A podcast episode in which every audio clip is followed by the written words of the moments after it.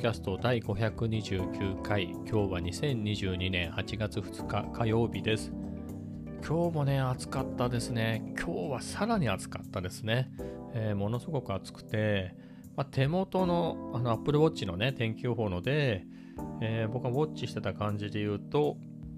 37度いきましたね表示がね。だから6月末のあの頃並みがもっとですよね。あの頃も36度とかそういう時あったけど、それがね、えー、まだしばらく続くっていうのがね、すごいですね。やっぱりこれが本物の夏だなっていう。でも本物の夏っつっても、僕が子供の頃、そんな35度を超えるようなのって、いや、記憶にないんだよな。まあもちろん、もっとね、えー、北、北っていうか、まあ、この辺の松戸から比べたら北のね、茨城の真ん中あたりだったんで、えー、ね、冬なんかでも気温が1、2度違ったりするんで、まあ、そういう意味、そういうのもあるけれど、まあ、それ以外でもね、やっぱり、えー、年々気温とか高くなってますもんね。だって30、あの、8月とかに34度とかっていうのも当たり前な感じになりましたよね。あの去年、一昨年はね、行ってないけれど、その前で言うと、結構夏の京都、大阪みたいなのも何回も行ってるんですけど、やっぱり34度、5度みたいなのはね、普通ですもんね。もうここ2010年代でもね、特に後半。で、今2020年代に入って、さらにっていうのでね、もう36度、7度も、まあ余裕ってことは全然ないけれど、まあ、るよね、みたいなのはね。だってもう、今年だってね、6月のうちからそんなになってたしね。えー、まあ、慣れてきてしまいましたね。で、あれも、まあ、そこを基準にしてるんだからいいと言えばいいんだけれど、あの、覚えてます？小学校とかに百葉箱ってあったの覚えてます？あの白い箱。あの、人が立ち入らないようになってる芝生エリアみたいなところに白い箱があってそこに温度計があってね百葉箱っていうのの中に温度計があってああいうので測るんでしょ？そういう環境でね決められた環境で、えー、そこで37度なんででも我々が歩いてる日向なんかだとそこで気温を測ったらもっと高いですよね。40度とかいく余裕で超えてんじゃないですかね。だ最近だとねあの自動車自動車っていうかあの車ねえー、で外気温をね、えー、表示するような車って結構あると思うんですけれどそういうのだとねもう50度弱ぐらいまでいったなっていうね話聞くんでまあそれもそうだよなと思いますね。あの百葉箱で測るのとは違いますからね。ただ基準としてはね、あの気温最高気温が何度だった？みたいなのってそのそういうところで観測したやつだからその間違ってはないと思いますけどねもちろん。はい。まあそんなんで暑かったなっていうのが今日は。でね、えー、今日も、えっ、ー、と、恒例のね、恒例っていうか、すっかり習慣になってきたジョギングですね。朝のジョギング、スロ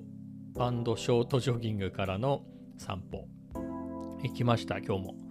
あのー、ただね、1時間ぐらい遅かったんですよ。6時にぐらいに出たんで、いつもはね、5時とかに出るんで、1時間遅かったんで、その分ね、えー、日も、まあ当然日夜明けっていうの、なんつうの、えー、日の出も過ぎてるし、もうすっかりね、えー、朝って感じでしたけれど、あのー、ね、ちょっと悩んだんですよ。いつもより1時間遅いから暑いなとは思ったんだけど、でも、もともと予報でね、さっき言ったように36度とか7度とか言ってたんで、まあこれからずっと日が落ちるまでは涼しくなることはないから、今より涼しいね、その30度ぐらいっていうのはないから、まあ今かなっていうことでね、はい、えー、奥がらずに、え、出ていきました。で、今日は1キロぐらいしか走んなかったですね。あ、1.5ぐらい走ったか。1.5ぐらいトロトロ走って、えー、それでやめて、あとはね、ウォーキングにして、最近ね、結構ポッドキャストで話してるんだけど、えー、その散歩コースの最寄りがファミマなんですよ、コンビニ。そこでよく買い物してたんだけど、おにぎり食べたいなっていう時に、やっぱり好みはセブンだなっていうんでね、そこのファミマから、えっ、と、全然違う方向の結構遠いセブンまで買い物行ってたんですよ。えー、そこでおにぎりを買ったりみたいなことしてるしていたんですが、あまあね、どうせファミマ寄ってもないの分かってんだから夜だけ無駄だなっていう、えー、そういうことで、かといって最初からそのセブンね、いつも行ってるセブンに行くんじゃなくて、そのあのジョギングコース、僕でいうとこのジョギングの終点みたいなとこがあるんですけど、そこの最寄りのファミマを探そう、ファミマじゃない、セブンを探そうと思って、え、で、ググったらですね、まあ、セブンなんかどこにでもあるんでね、えー、行ったことないけど、なんか何軒か出てきたんで、まあ、ここでいいかなっていうんで、えっ、ー、と、なんですか、Apple マップのナビゲーションみたいなやつでね、ナビゲーションみたいなのじゃなくてナビゲーションなんですけど、それで行き先そこにしてね、えー、そっち方面に向かってったんですけれど、まあ新しい道っていうのは新鮮ですね。まあ近所なんで、まあ歩いたり走ったりね、あの、人力で行ける場所なんでめっちゃ遠いわけではないんだけれど、もう行ったことないんでね、やっぱ車とかがあればその辺で通ったと思うんだけれど、もう車とかも持ってないし、バイクもないし、まあ、自転車は家に1台、しかもそれ乗るの奥さんだけなので、僕はね、徒歩で行ける範囲しか行かないので、まあ徒歩で行ける範囲って言っても相当歩いてますけどね。えー、なんですが、まあ歩いたことないところを歩いていってね。で、そのナビが、この先350メートルを左とか言ってるから、じゃあ、どうね、車があんまりいないタイミングだったんで、その隙にね、えー、道路の左側、あの渡ってね、左側はずっと歩いてたんですよ。でしばらく歩いてたらね、セブンが見えたの。右側に。ね。右側にセブンが見えてて、その段階でまだ、えっ、ー、と、何？あのナビがね、えー、この先何百メートル左ってまだ言ってたんですよね。おいおいおいと思って。えー、なので、右側のセブンに行きましたけど、まあ多分バグとかじゃなくて、あのセブンいっぱいあるから、あの違うセブンを選んでたと思うんですよね。もっと手前にセブンがあったと。はい。まあそれだけだと思うんですけれど、まあそんな感じでね、無事にセブンに着いたんで、まあおにぎりとかね、朝ごはんとか買っちゃおうかなと思って、まあまずは、何て言うんですか、喉も渇いてるし、えー、ドリンクかなんか買ってね、飲んじゃおうかななんつって、まず炭酸水を、カゴに入れてね、で、おにぎり何にしようかなって見たら、あの僕が好きな玄米おにぎりがなくて、あれね、塩分も少なくていいんですよ。がなくて、まあ、強いてその塩分少なめで言うと、塩結びがギリギリ 0. 何グラム ?0.9 とかそんぐらいで、うーんっていうね。で、他、焼きおにぎりが 1. 点いくつみたいな。鶏結びになるともう2ぐらいあったりとか。うーん、どんなもんかなっていうんでね。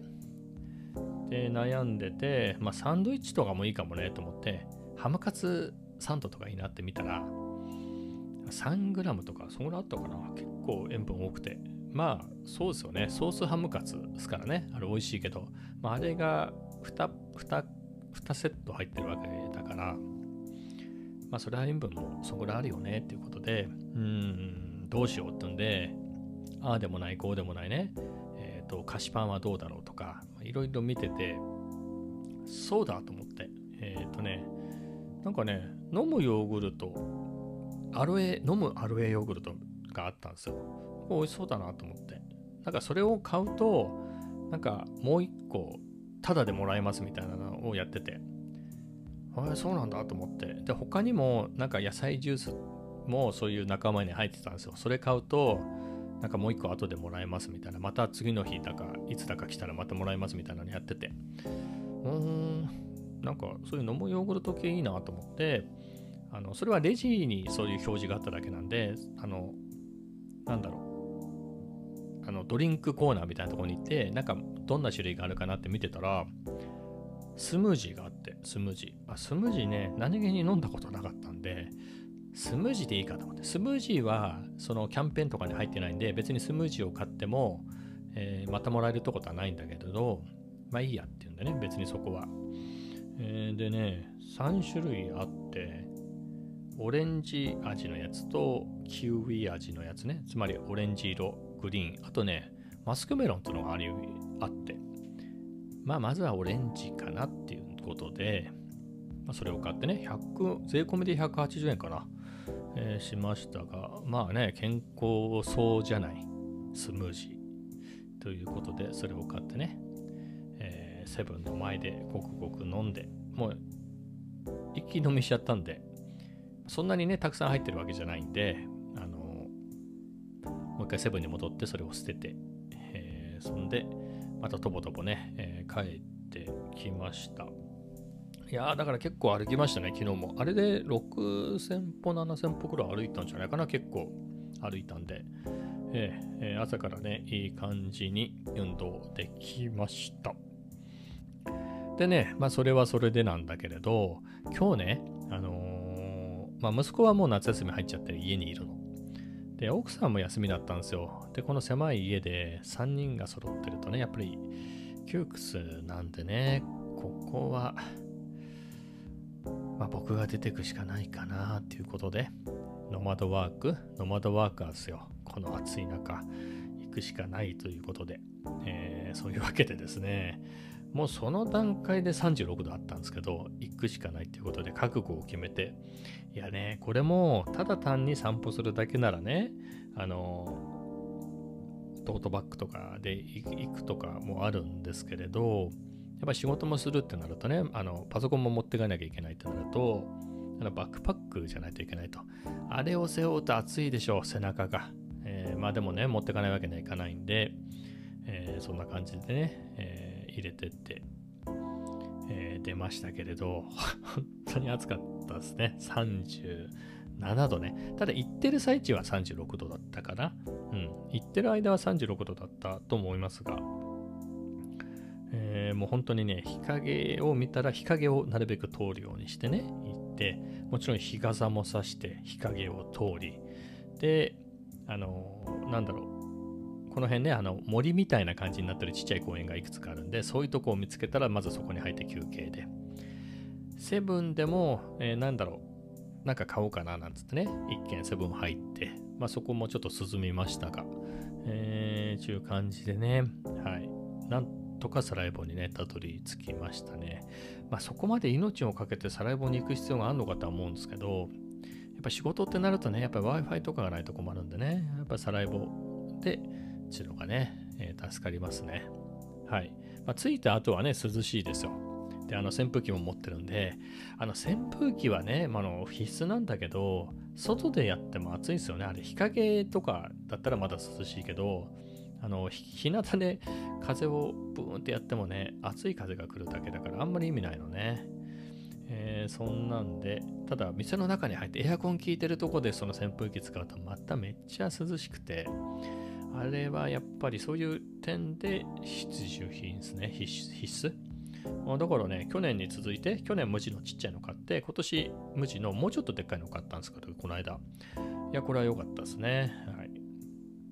家族にも買ってあげたいぐらいなんだけど、いらないって言われてるんでね、買ってないですけど、いや、本当に、もうワンサイズでかいのがあったら、そっちでもいいかななんてね、思うぐらい役に立ってますね。はい。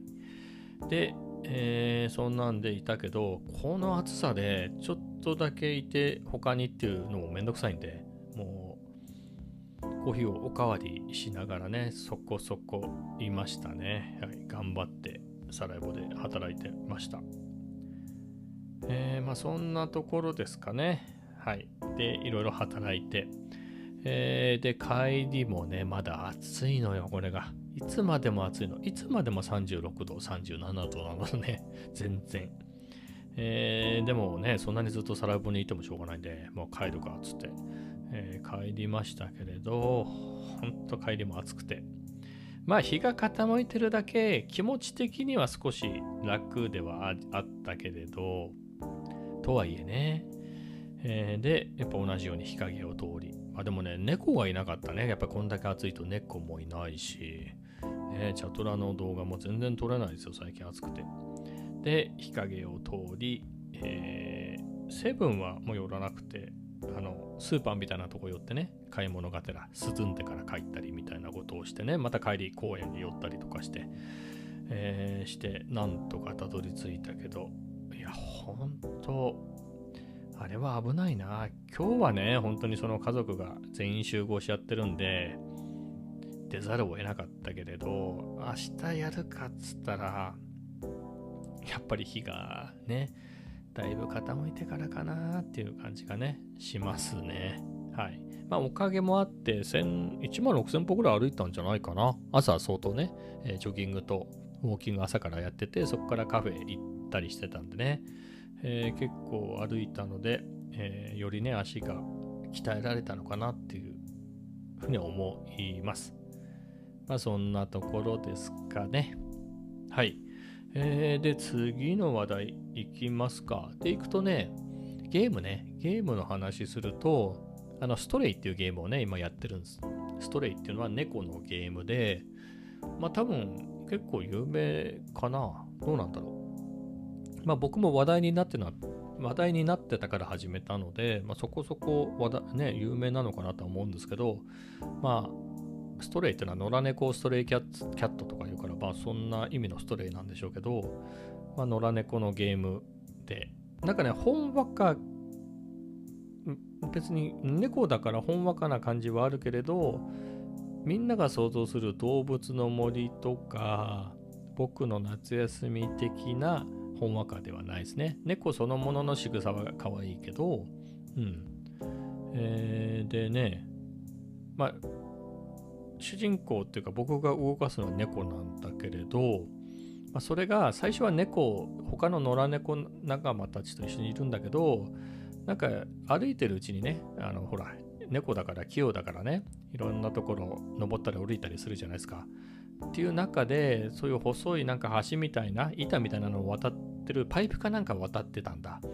で、その主人公の猫が渡るときに、そのパイプが折れて、パイプみたいなのが折れたか外れたかで、なんか、えーと、その地下の世界みたいなところに落っこっちゃって、えー、まあ、そこから脱出するみたいなゲームなんですけど、まあそれは結構面白くて操作はね、まあ、プレステなんであの左のなんつうのあのスティック？あのぐるぐる回るスティックあるでしょ？あれでまあ前後に動いてもし登れるものとか登れるところ降りれる降りられるところがあればあの X ボタンのね X ボタンを押してみたいなマークが出るんでそれを押すと、まあ、そこに登ったり降りたりができるしであとは何かを取ったりえー、なんかアクションができるようなとこになると三角ボタンのマークが出てとか、あと丸ボタンを押すとニャーと鳴くとかね。まあそんな操作感なんですけど、まあそれでいろいろね、謎を解いていくっていうか冒険していくっていうか、はい。でね、その、なんか起こったね、地下の世界が、あれがね、ブレードランナーみたいな感じのね、えー、未来の感じなんだけれどでも別にピッカピカの世界じゃなくてなんか薄汚くてなんか看板も中華風だったりしてまさにブレードランなんですよね、まあ、そのサイバーパンクっていうんですかああいうの、えー、そんな世界観で出てくるのは自分は猫であとねなんかよくわかんない変な集団で襲ってくる敵みたいなのがいたけどそれ以外はなんかロボットでしたね。うん。ロボット。体つきはロボットで、まあ、華奢なロボットって感じなんだけど、顔がついてて、それがなんか、かなりディスプレイみたいな顔がついてて、そこがなんか手書きの、手書きみたいな、手書きまではいかないけど、なんかかなりシンプルな表情で、えー、そんなディスプレイがついてるような人たちっていうかロボットたちがいるような世界で、まあそこから出てか、あの、脱出するみたいな、みたいですけどね、目的は。まあ、今は相棒みたいなやつも見つかって、まあ、そのロボットっつうのかなんつうのかそいつと一緒に行動してるんですけれど、まあ、なかなかあの世界観もへえこういうジャンルがあるんだなって感じですね。うんまあ、なかなか面白くて僕は多分もう 1, 1時間半ぐらいしかやってないけれどなんかね、7時間ぐらいあるとクリアできるみたいなんで、まあそんなにボリュームがあるわけじゃないけど、まあそういう点でね、ちょうどいいかな。あんまり長いのもね、疲れるんで、はい。そんな感じでやってて、まあ、普通、普通に面白いっていう感じですかね。まあ、やったことない雰囲気のゲームなんで、まあ、面白いなと思いますね。それやってます。で、あとはね、それやるのに、買い切りのやつと、あとプレイステーションなんだっけ、サブスクがあって、それのね、3つプランがあって、エッセンシャル、エクストラ、プレミアムみたいなやつの、エクストラ以上だとそれがプレイできるんですよね。その、えっ、ー、と、サブスクの料金内でね。それが買い切りで3600円ぐらい払うと買い切れるんですけど、まあ、自分はそのエクストラってやつ入ってみてね、真ん中のやつ入ってみて、まあ、それでやってるんだけれど、あのー、ね、いろいろフリープレイ的な感じでね、いろいろエクストラだといろいろやれるゲームもあるんで、なんかね、あのストレイをクリアしてみたら、あれこれやってみようかなと思います。パッと見た感じだと、何があったかな？いや、いっぱいあった。さすがにね、10個とかそういうふざけた量ではまずいでしょ？そんなサブスクでいっぱいできますよみたいなエクストラな料金取っといて、それはないんで結構できたんだけれど、面白そうだなと思ったので言うと、あ、デス・ストランディングとかね、あれ評判じゃないですか。あれも入ってたんでやってみたいなとか、あとデトロイトってやつもね、あれも有名ですよね。まそれも入ってたし、あとは、何だろう。ちょっと思い出せないけれど、なんか前から、あ、そうだ、ゴースト・オブ・ツシマだ。あの、ゴースト・オブ・ツシマ自体は PS4 の時に買って、えー、やったんですけれど、あれ、後にね、あの PS5 版にアップグレードするやつも出てたり、あとはディレクターズカットってやつですね。それが出てたんだけど、まあ、それが結構意外と3000円ぐらいしたんで、やってなかったんですよね。なので、それもできるんで、まあ、それもいいかなと思いつつ、ただ、ゴースト・オブ・ツイシマも意外と操作めんどくせえからな、みたいな。あの、本当にそればっかりハマってやってた時は、ね、慣れてたんで、もういろいろ何、あの、なんかあの、手裏剣を投げるみたいなやつとか、そういうのね、爆弾爆弾じゃないけど、なんか煙幕みたいなのとか、そういうのをすぐさささって操作できたけれど、今ね、もう忘れちゃったしな、みたいなことは思ってて、どうしようかな、みたいな感じですね。でもまあ、いろいろなゲームがあっ、たので、あの、せっかくサブスク入ったんでね、1ヶ月だけとりあえず入ってるんですけど、まあ、試してみようかなと思います。まあ、でもそう考えると、まあ、グランツーリスモクラスのやつはね、まあ、新品でバーンと8000円だ9000円とかで買ってもいいけど、まあ、僕、ホライズンも好きでね、えー、ホライズンのフォービドンウエストもそういう値段で買ってるけれど、まあ正直グランツーリスモ以外はそういうサブスクのでちょこちょこやるぐらいでもいいかなっていう気がしてますね。時間、ゲームってめっちゃ時間かかるから、まあ、そう考えるとあのね、月々1500円とか、